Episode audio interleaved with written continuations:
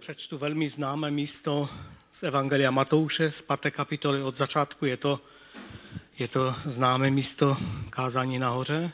Přečtu eh, prvních 16 veršů. Když spatřil zástupy, vystoupil nahoru a když se posadil, přistoupili k němu jeho učedníci. Otevřel ústa a učil je. Blahoslavení chudí duchem, neboť jejich je království nebes. Blahoslavení plačící, neboť oni budou potěšeni. Blahoslavení tiší, neboť oni dostanou zemi do dědictví.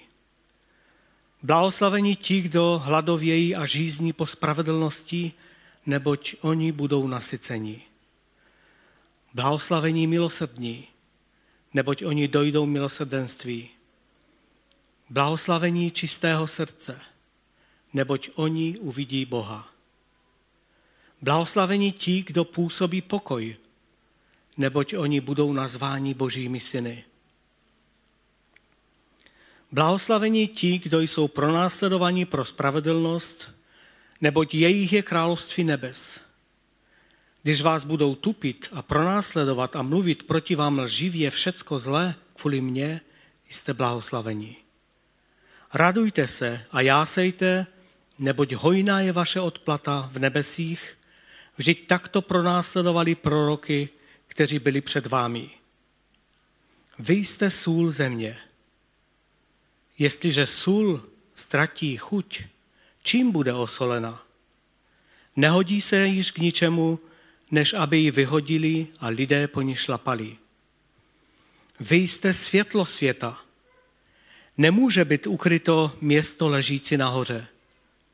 A když rozsvítí lampu, nekladou ji pod nádobu, ale na stojan a svítí všem, kteří jsou v domě. Tak, ať vaše světlo září před lidmi, aby uviděli vaše dobré skutky a vzdali slávu vašemu Otci, který je v nebesích. Tolik z Božího slova budeme se modlit teď na začátek. Pane, tak ti děkujeme za tvé slovo, které nás, které nás vyzývá, ukazuje nám na tvou vůli, ukazuje nám na to, jaký ty jsi a dává nám, dává nám velmi vysoký standard toho, co je ve tvých očích správné. Tak nám dej milost, abychom i dnes pochopili, co k nám chce říct. Prosím, dej, abychom měli otevřená svá srdce na Ducha Tvého Svatého, abychom mohli vnímat a přijímat Tvé slovo a byli proměňováni. Ty sám buď oslavený na tomto místě dnes. Amen. Amen. Můžeme se posadit? Když Lukáš tady na počátku mluvil ten, ten úvod, tak eh, zmiňoval několik myšlenek z toho, o čem budu mluvit. Tak se mi zdálo, že, že eh, aniž bychom vůbec věděli, o čem budeme mluvit, tak nějak to bylo v souladu. A věřím, že na konci zhromáždění budeme moci vnímat i to, co nám pán skrze tento úsek písma chce říct. Před lety, před několika lety, nevím teď, jestli to je pět, šest let, eh, kdy jsme měli u nás kázání na eh, Evangelium Matouše, Bohuž byl takovou serií, nevím, to bylo snad 50 kázání nebo kolik, tak když mluvil o právě tomto úseku, toho kázání nahoře, tak velice podrobně rozebíral ta místa.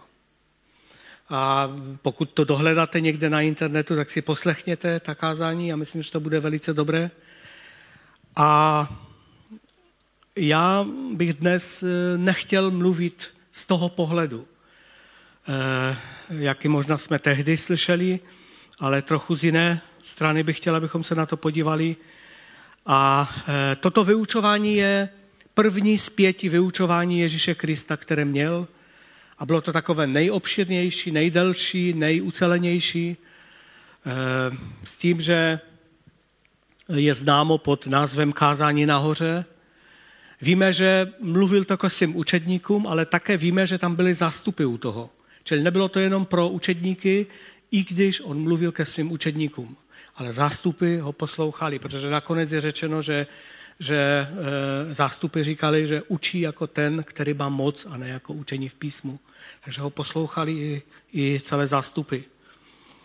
A kdybychom se vrátili o kapitolu zpátky, do čtvrté kapitoly, tak ta čtvrtá kapitola začíná čím? Zná, víme, čím začíná čtvrtá kapitola? Je to, je to pokušení na poušti. Pane Ježíš je na poušti. A tak se mi zdá, že, že ta čtvrtá kapitola, to, to, ta událost toho pokušení, kde byl pokoušen na poušti, eh, dost hodně s tím dosouvisí. Protože já, já radši přečtu ten, ten krátký text e, toho pokušení a pak můžeme si k tomu něco říct. Je tam řečeno od začátku ve čtvrté kapitole, tehdy duch Ježíše vyvedl do pustiny, aby byl pokoušen od ďábla. A když se postil 40 dní a 40 nocí, nakonec vyhladověl. Tu přistoupil pokušitel a řekl mu, ej síly syn boží, řekni, ať z těchto kamenů se stanou chleby. On však na to řekl, je napsáno, člověk nebude živ jen chlebem, ale každým slovem, které vychází z božích úst. Potom ho ďábel vzal do svatého města, postavil ho na okraji střechy chrámu a řekl mu, Sily syn boží, vrhni se dolů. Vždyť je napsáno, svým andělům přikáže o tobě a, rukou tě pones, a na rukou tě ponesou aby snad nenarazil nohou na kámen. Ježíš mu řekl, je také napsáno, nebudeš pokoušet pána svého Boha. Pak ho ďábel vzal na velmi vysokou horu. Ukázal mu všechna království světa a jejich slávu. A řekl mu, toto všechno ti dám, jestliže padneš na zem a pokloníš se mi. Tu mu Ježíš řekl, odejdi, satane, vždyť je napsáno, pánu svému Bohu se budeš klanět a jeho jediného uctívat. A tehdy ho ďábel opustil a hle, andělé přistoupili a sloužili mu. Tady Ježíš dostává nabídku, aby se stal králem toho zemského světa se vším všudy. Tady Ježíš dostává nabídku, aby, aby jeho tělo mohlo mít navrh před tím duchovním, před Bohem, před jeho otcem. Tady Ježíš dostává nabídku, aby se vzdal toho nebeského království ve prospěch toho zemského. A poštol Jan, když píše o tom, tak mluví, nemilujte svět ani to, co je ve světě, jestliže někdo miluje svět, není v něm otcova láska. Neboť všechno, co je ve světě, žádost těla, žádost očí a prázdná chlouba života, není z Otce, ale ze světa. A svět pomíjí jeho žádost, když však činí, kdo však činí vůli Boží, zůstává na věčnost. Tady je řečeno žádost těla, žádost očí a prázdná chlouba života. To jsou tři oblasti, ve kterých eh, ďábel se snažil, snažil pokoušet nebo pokoušel Ježíše. A když bychom se podívali Dál v dalších verších je napsáno, že od té doby Ježíš začal hlásat nebeské království. Začal říkat, čiňte pokání, protože se přiblížilo Boží království. Pokud by tam na tom místě řekl, ano, je to o mně napsáno a proto se skočím z toho chrámu. A nebo by řekl, ano, já mám hlad a mám moc udělat chléb, udělám ten chléb. A nebo pokud by se poklonil tomu eh, satanovi, aby mohl získat vládu nad všemi královstvími, pak by nebylo napsáno, že od té doby začal hlásat Boží království. Já říkám někdy Boží království nebo nebeské království, je to pořád to stejné. Ale o pár veršů dál je napsáno, že začal hlásat nebeské království a to znamenalo, eh, říkal lidem, čiňte pokání, neboť se přiblížilo nebeské království. To, bylo, to byl počátek toho, kdy to začal mluvit. Před ním, kdybychom četli, to mluvil Jan Křtitel. Připravte se. Přichází nebeské království, čiňte pokání. A tak bych chtěl v tomto kontextu se dívat na to kázání nahoře, že pán Ježíš sám na sobě ukázal, že nezáleží na tom, jak on se cítí tělesně, ale aby byl vyvýšen Bůh.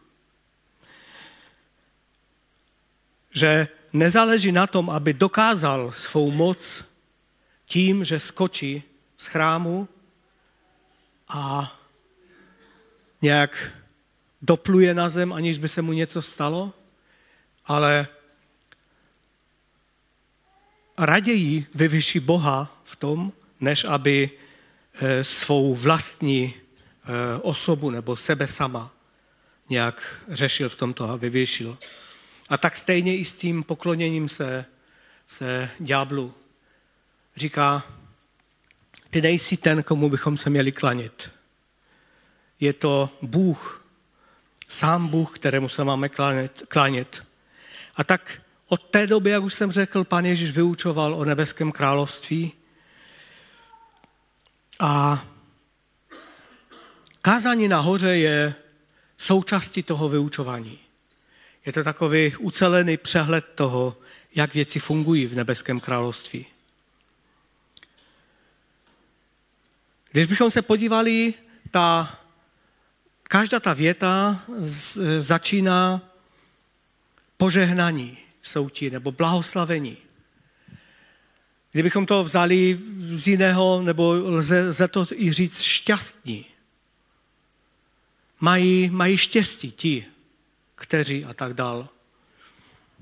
Kdybychom to vzali z tohoto pohledu a třeba někomu chtěli popřát na narozeniny boží požehnání, často to říkáme, tak eh, kdybychom to měli vzít do důsledku a Bůh, když vyslyší tyto věci, pak bychom žehnali, nebo tak, pak bychom asi přáli takto. A z toho lidského pohledu je to paradox, ale je to tak. Byli bychom možná trapní v tom. Kdybychom řekli někomu, přeji ti duchovní chudobu. Protože to je požehnání. Přeji ti, abys hodně plakal. Přeji ti tichost, přeji ti eh, hlad a žízeň po spravedlnosti. Ono z pohledu nás, křesťanů, tyto věci dávají smysl. Určitým způsobem. Ale z pohledu eh, tohoto světa, z pohledu eh, hodnot světských, to nemá žádný smysl, spíš to je něco trapného. Přeji ti, abys byl milosrdný. Přeji ti, abys měl čisté srdce. Přeji ti, abys činil pokoj. Byl tím, který je činitelem pokoje.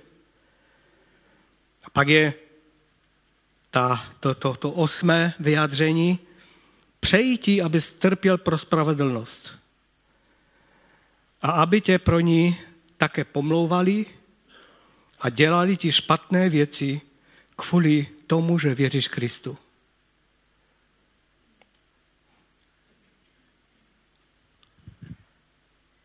Ale kdybychom se na to podívali eh, zblízka, nebo tak, jak to říká pán Ježíš, tak eh, to bylo jeho přání. To bylo to, co on nazval, že pokud tyto věci se dějí, pak jste požehnáni, pak jste blahoslaveni, pak máte štěstí, pak se vám daří dobře. Úplně jiný pohled je z pohledu království tohoto světa a jiný pohled z pohledu nebeského království. A tak mimo kontext nebeského království tyto blahoslavení nebo tyto, toto požehnání nedává smysl. Vůbec. Mimo pohled a kontext Božího království tyto věci nepřinašejí, nedávají žádný smysl. Protože jsou to věci, které v tomto světě se nenosí, jsou nepřijatelné, nemají žádnou hodnotu.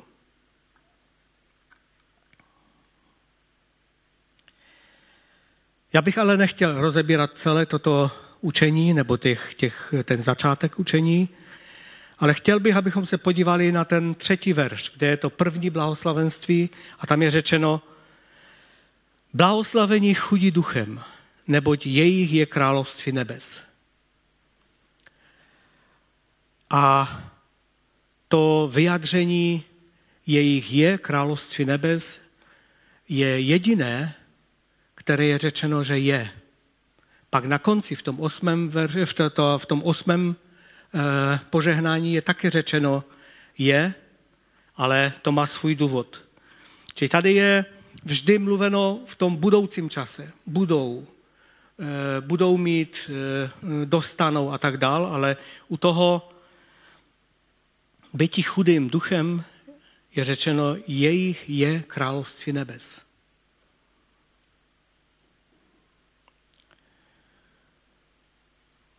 Myslím, že ten třetí, ten třetí verš je velice klíčový pro pochopení celého tohoto kázání nahoře. Co znamená být chudý duchem? A nebo co to neznamená? Vůbec to neznamená, že lidé, kteří jsou chudobní, jsou chudí, že musí být i chudí duchem. Není to tak. Je spousta lidí, kteří jsou chudí a přitom jsou velice pyšní a zakládají si na tom, že věří sami sobě, že nevěří v Boha a tak dál. A na druhé straně jsou i bohatí lidé, kteří v pokoře přicházejí k Bohu a jsou závislí na něm. Obojí platí. Většinou však to je tak, že kde jsou lidé, lidé více chudí, tak jsou více otevření na evangelium a e, většinou, nebo i, i z historie církve víme, že když církev procházela těžkým obdobím, tak se jí nějak tak lépe dařilo, než, než církvi, která byla v dostatku a v, tě, v tom všem dobrém. A tak e, nelze dát rovnitko mezi tím, že když někdo je chudý, že to je opravdu člověk chudý duchem. Být chudý duchem také neznamená ignorovat duchovní záležitosti, nebrž naopak se zajímat o ten duchovní život. Někdy lidé na otázku víry říkají, já to neřeším, to mě nezajímá, to je mi jedno, tomu nevěřím. Vůbec se o to nezajímají. Či to nejsou lidé chudí duchem. Být chudý duchem také neznamená být eh, duchovně vlažným člověkem. Víme, jak eh, pán Ježíš mluví ke sboru v Laodiceji, který byl sborem duchovně vlažným. A zajímavé je, že jim říká, kdybychom to tak, kdybychom od toho odpárali to, to co jim radil všechno, ale říká jim, kupte u mě kupte u mě ty různé věci a také jim říká, stojím u dveří a tluču, kdo otevře mě. Čili i tam v tom, v tom eh, případě toho laodicejského sboru je ukázáno, že zdrojem veškerého zaopatření a dobra je jedině Kristus. Jedině v Kristu je to zaopatření, není to v ničem jiném. Být chudý duchem znamená, že vidíme svou nemohoucnost, že vidíme svou, svou nedostatečnost, svou hříšnost. A když se díváme na kázání nahoře jako celé, kdybychom četli tu patou, šestou, sedmou kapitolu, protože to není jenom těch pár veršů, pak, eh, a když jsme upřímní před Bohem, pak nás to vede k tomu, že, že musíme si uvědomit, jak chudí jsme v duchu. Jak chudí jsme v tom, abychom, abychom dorovnali těm božím představám, požadavkům toho, co on si přeje, jak si bychom měli být. Známe příběh o farizeovi a celníkovi, který mluví Pán Ježíš, já jsem kdysi byl už dávno kázal na to téma. Ten problém farizea nebyl ten, že dělal dobré věci. To bylo dobré, že dělal dobré věci. Jeho problém byl, že si na tom zakládal a měl víru sám sebe, že je tak dobrý, že je dokonce lepší jako ten celník, který stal vedle. A ten celník na druhé straně, jeho předností nebylo to, že dělal špatné věci, ale jedno, jeho předností bylo to, že si uvědomil, jak, jak moc potřebuje boží zásah do svého života, aby byl, aby byl pro Boha přijatelný, aby, byl, aby vůbec mohl počítat s boží milostí. Známe příběh o ženě, hříšníci, těch, těch příběhů tohoto typu je více v Biblii a přečtu z Lukáše ze sedmé kapitoly. Je tam napsáno toto. Jeden z farizeů ho prosil, aby s ním pojedl. I vstoupil do domu tohoto farizea a zaujal místo u stolu.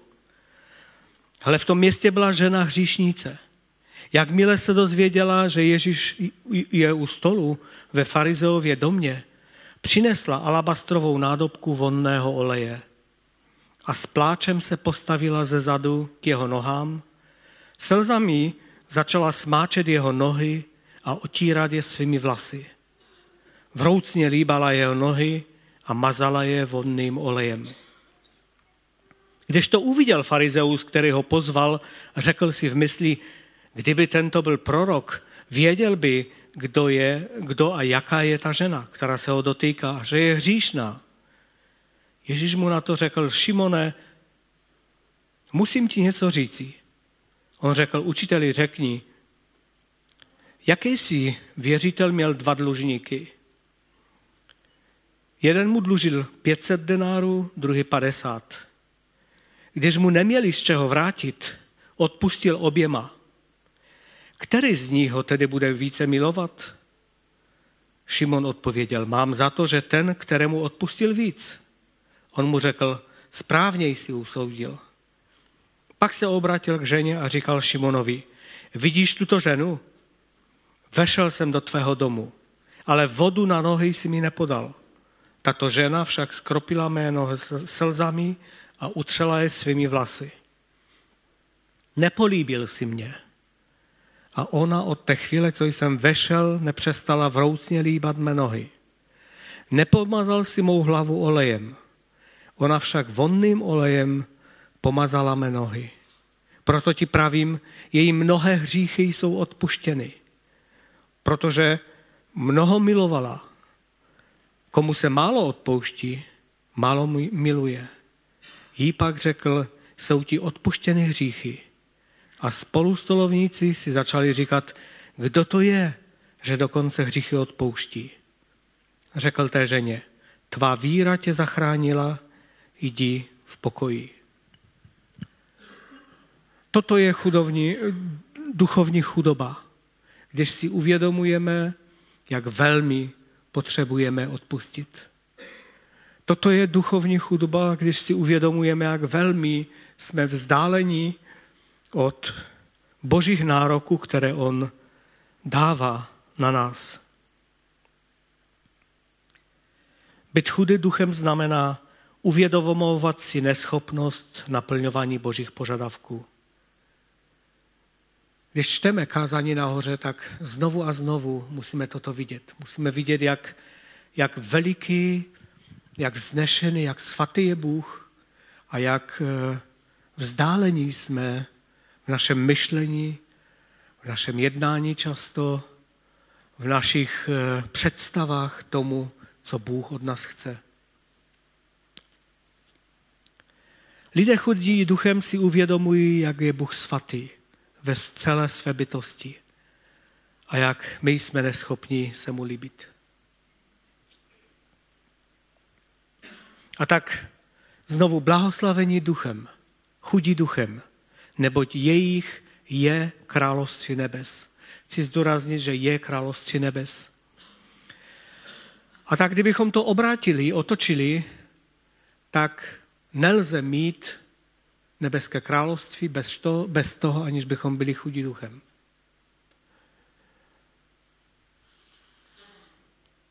Na jednom místě pan Ježíš říká, pokud se nestanete jako děti, žádným způsobem nevejdete do Božího království.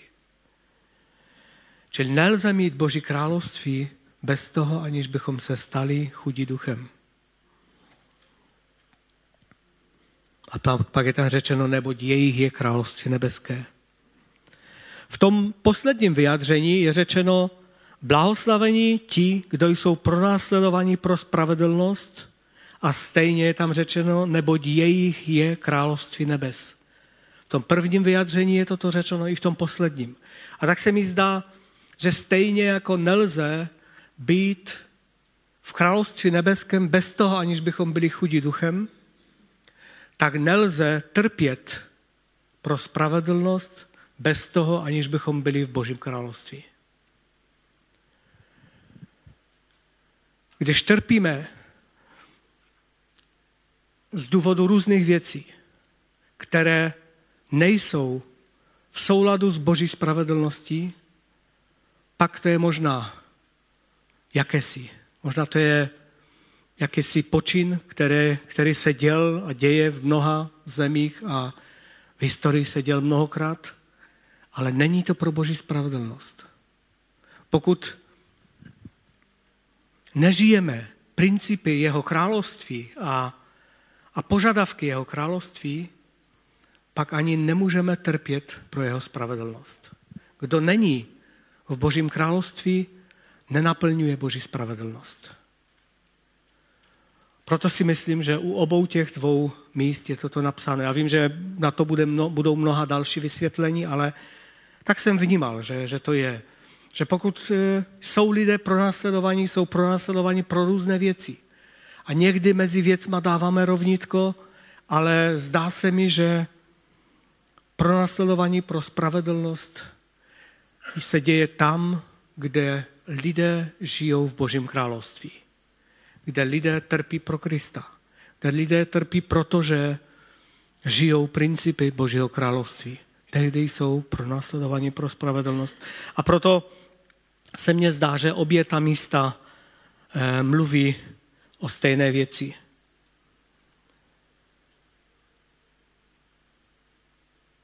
A tak, tak kdybychom četli celé to to pojednání nebo celou tu, celé, celé to vyučování až do konce, jak jsem řekl, už i šestou, pátou, šestou, i sedmou kapitolu, pak by tyto věci nedávaly smysl, ani nemají smysl, pokud jsme nevstoupili do nebeského království. Pokud nejsme součástí Božího království, tím, že jsme uznali Ježíše Krista jako svého krále a že jsme ve své chudobě ducha vyznali, že ho potřebujeme, že potřebujeme očistit od našich hříchů, že potřebujeme záchranu, že potřebujeme boží milost. Pokud se toto nestalo, pak celé to vyučování jsou možná pěkné názory, pěkné eh, pohumilé věci, já nevím, jak všechno bychom to nazvali, je hodně učitelů po světě a bylo v dějinách, kteří vyučovali podobné věci. Ale kázání nahoře je pro ty, kteří vstoupili do nebeského království. Pro ně to dává smysl. Pro nás všechny, pokud patříme Kristu, pak tyto věci dávají smysl. Bez toho bychom jenom tlačili lidem něco, co, co oni neprožili. Ne, ne, nepotřebují ty věci.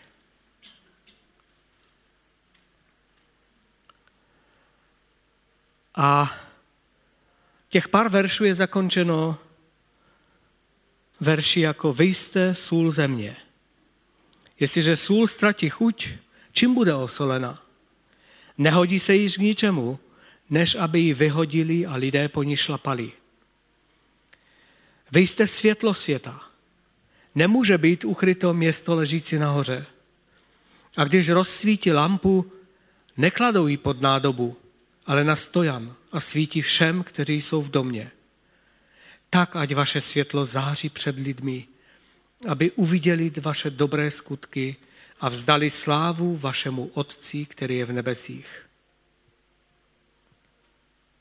Pane Ježíš končí těch osm prohlášení a říká, vy jste sůl země. Pokud je sůl neslaná, pak je hodná jenom, vhodná jenom proto, abychom ji vyhodili na zem a šlapali po ní. E, viděli jste už někdy neslanou sůl? Já nevím, já jsem neviděl, ale mm, já jsem nemusel vidět všechno samozřejmě, že? E, máte zkušenost? Znáte sla, neslanou sůl?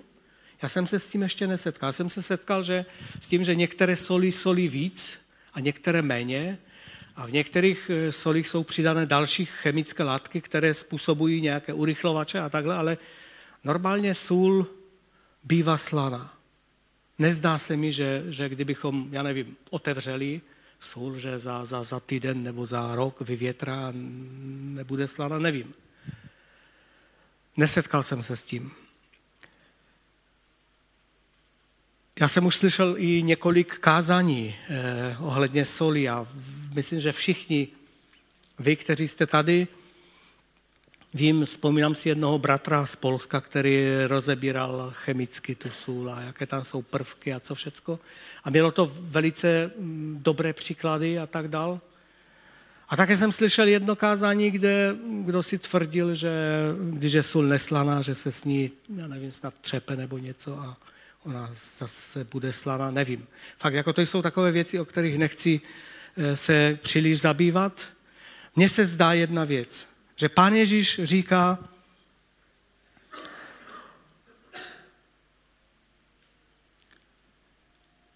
pokud jsi křesťan a e, tvůj život je neslaný, pokud,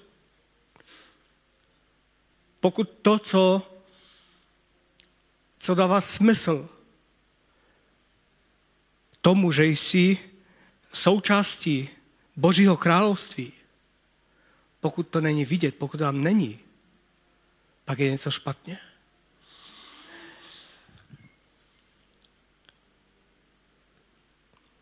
Stejně taky světlo. Eh, zdá se mi, že Pan Ježíš chce ukázat na tragedii toho, kdy si říkáme, že jsme křesťané, chodíme léta do církve, ale náš život, výsledek toho, jak žijeme, je, je jedna velká bolest. A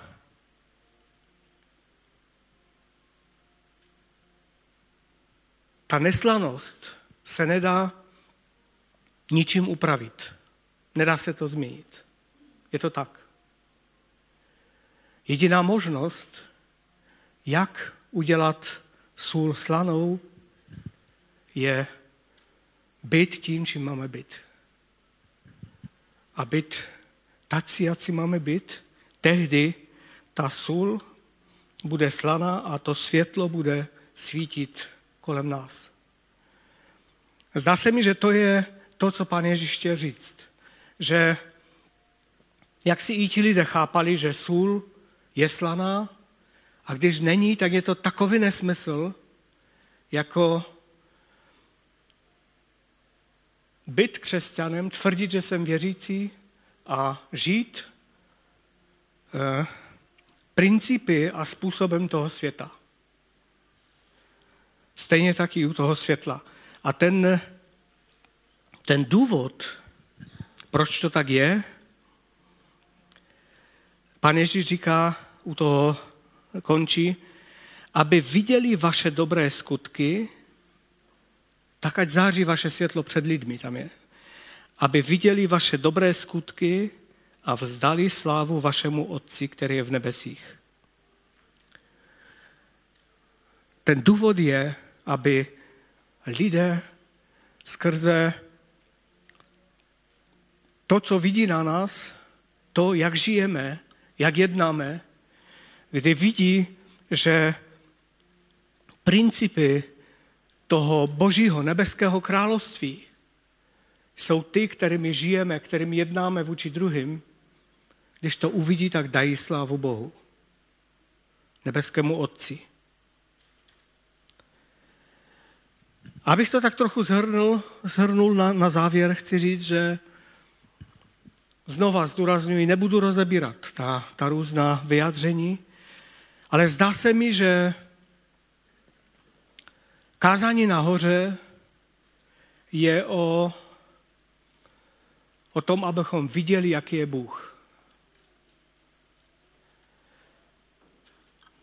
Abychom mohli poznat Boha, jaký On je. Abychom mohli vidět, na čemu záleží.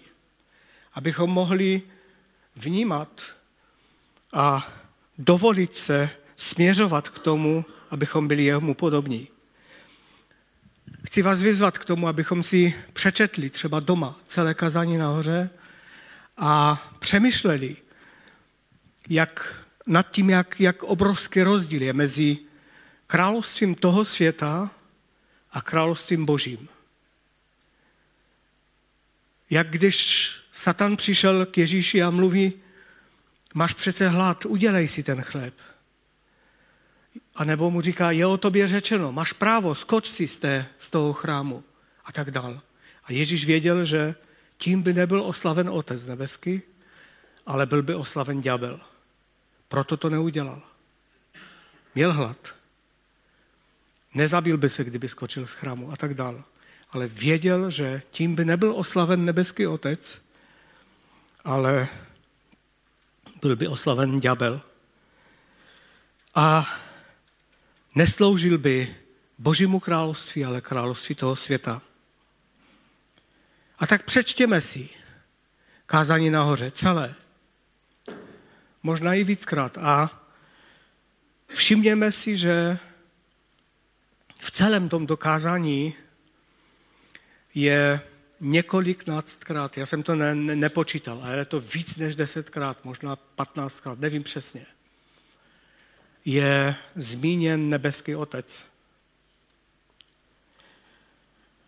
Že není to tak o pravidle, o tom, co smíme, co nesmíme. Není to o tom, jestli budu takový nebo onaký, ale je tam ukázáno srdce nebeského Otce, který touží potom, abychom byli jemu podobní, abychom byli jako on. Je tam mnohokrát ukázáno, jaký je nebeský otec a jaký jsme my. A tak e, zkusme se na to zaměřit. Udělejme si čas. Tak Lukáš říkal, že je dobré si nechat čas na to, abychom poznávali Boha, abychom se k němu přibližovali. Já přečtu jenom jedno místo z Matouše 5. kapitoly 43 až 48, které říká pan Ježíš. Slyšeli jste, že bylo řečeno, budeš milovat svého bližního a nenávidět svého nepřítele.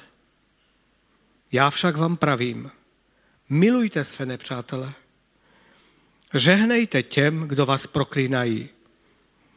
Dobře čiňte těm, kdo vás nenávidí. Modlete se za ty, kteří vás urážejí a pronásledují, abyste byli syny svého Otce, který je v nebesích. Abyste byli syny svého Otce. Neboť on nechává, na slunce, nechává své slunce vycházet nad zlými i dobrými a déšť posílá na spravedlivé i nespravedlivé. Dál pokračuje, jestliže si zamilujete ty, kteří vás milují, jakou máte odměnu? Což i celníci nečiní totež? A pozdravíte-li jen své bratry, co činíte navíc? Nečiní to tež i pohané? Buďte tedy dokonalí, jako je dokonalý váš nebeský otec. Zase je tu zmíněn nebeský otec. A tak eh, závěrem bych chtěl říct, že smyslem kázání nahoře je to, abychom poznali, jaký jsme my ve světle Božího slova a jaký je Bůh. Smyslem tohoto kázání je, abychom toužili potom být jemu více podobní. Smyslem toho je, abychom vstupovali do těch věcí a do těch principů a zákonů, které platí v Božím království.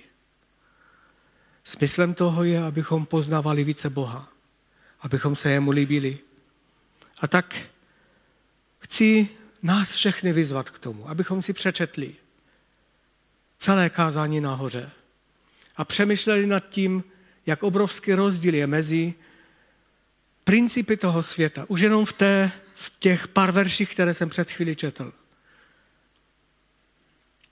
Jak velký rozdíl je v těch principech toho světa, v tom království pozemském a v království nebeském. Abychom si toho všimali a abychom prosili Pana. To jde jedině tehdy, když jsme ti, kteří jsou eh, chudí duchem. Přicházíme k němu a prosíme, aby nás změnil. Abychom byli jemu podobní. Abychom byli jako on. A možná si podtrhněme místa, kde je mluveno o nebeském Otci. Jak říkám, je jich tam hodně, je jich tam několiknáct. A zamyšlejme se, proč, proč to je napsáno. Proč, co se tomu nebeskému Otci líbí, co se, na čem mu záleží, co chce u nás vidět, jak si máme být. A tak možná povstaňme nakonec a já zakončím modlitbou toto kázání a věřím, že bude požehnáním pro nás všechny i to, co jsme mohli nyní slyšet. Pane náš, tak tě chceme vyvyšovat na tom místě. Ty jsi tak dobrý. Ty jsi nás povolal z toho světa do tvého království. Ty jsi nás eh, povolal z toho temna do světla. Ty jsi nás přijal. Ty jsi za nás zaplatil. Ty jsi vykonal všechno, co je potřeba k tomu, abychom mohli žít zbožný život. A tak si, pane, uvědomujeme, jak, jak ty jsi jiný, než jsme my lidé. Jak tvé království je jiné, než to pozemské království. Jak myšlení toho světa je jiné, než tvé myšlení. Jak eh, žebříček hodnot tohoto světa je jiný, než ten tvůj žebříček hodnot. Pane, tak nám dej milost, abychom tě poznávali, abychom se mohli líbit tobě jako tvé milé děti, abychom mohli naplňovat tvou vůli. Ty sám buď oslaven, králi. Vyvyšuji a tě, tě a chvalím. Tak chci, pane, ve tvém jménu žehnat každému jednomu na tomto místě. Ať můžeme tak spolu toužit po tobě a být těmi, kteří v té své duchovní chudobě se přibližují k tobě, tak jak to dělala ta žena a mnozí další, tak to dělal ten celník, tak jak to dělali mnozí další a dělají. Chceme, pane, být blízko tobě. Chceme, pane, naplňovat a žít principy tvého království. Ty sám buď oslaven králi. Vyvyšuji tě a chválím. Amen. Amen. Amen.